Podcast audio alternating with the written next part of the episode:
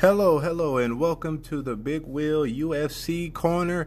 I am here to talk to you about those fights last night. Oh my, oh my, oh Cyborg, she she got a little test last night. You know, um, we all knew that Cyborg was going to win this, but we never thought it was going to be competitive. Now I forget the other girl's name. I'm blanking on it. E- either way, she put up a, a real hard fight. She had a lot of you know blubber on on her uh, on her upper body, on her stomach area. But hell, Cyborg was throwing those knees from hell, so I think she actually needed that. To tell you the truth, because she was she would her on the left side, her on the right side, and the girl she would just take those hard blows to the stomach, and she would keep coming. So I think she needed that that extra little cushion down there to keep keep moving forward. But that girl, I'm, I'm blanking on her name. I'm so sorry, but uh, she she was a tough one. I I can't believe she was able to. I I can't believe she actually went for that elbow and actually cut Cyborg real good. Uh, that was surprising. I thought she was gonna, you know, do what everybody does when they fight Cyborg. You know, try to be safe, throw a jab here, back up, throw a jab here, back up. But she went for she went for broke. She she put it all on the line and without a doubt, everybody knows her stock is going to go up. Cyborg stock is going to go up a little bit as well. But who who knows? Who knows if she's going to get that rematch with Amanda Nunes? I mean, that's the only fight they could really make at this point.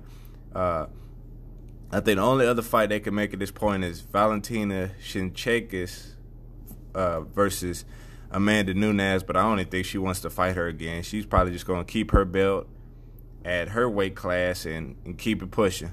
But uh, that was an interesting fight. I, I would talk about that Max Holloway fight, but unfortunately, that fight went exactly how I thought it was going to go. I'm just going to touch base on it just a little bit. Uh, Frankie Edgar, my hats, my hat goes off to him. He he did a lot more work than I thought he was going to do. I thought I thought he was going to get starched in the second round, but he stayed all the way to the end, and I liked how he you know, he he was real good at getting in and throwing a throwing a few quick blows, and they would catch Max real um, on a nice spot.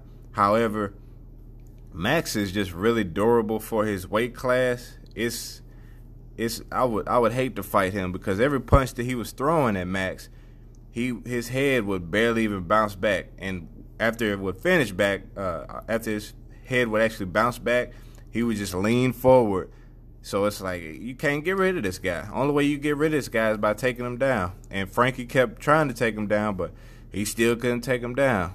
You know. And without a doubt, I'm sure when uh, Frankie was doing that, he kept failing on the takedown. His morale just was going down and down and down. But he stayed into he stayed in it to the end.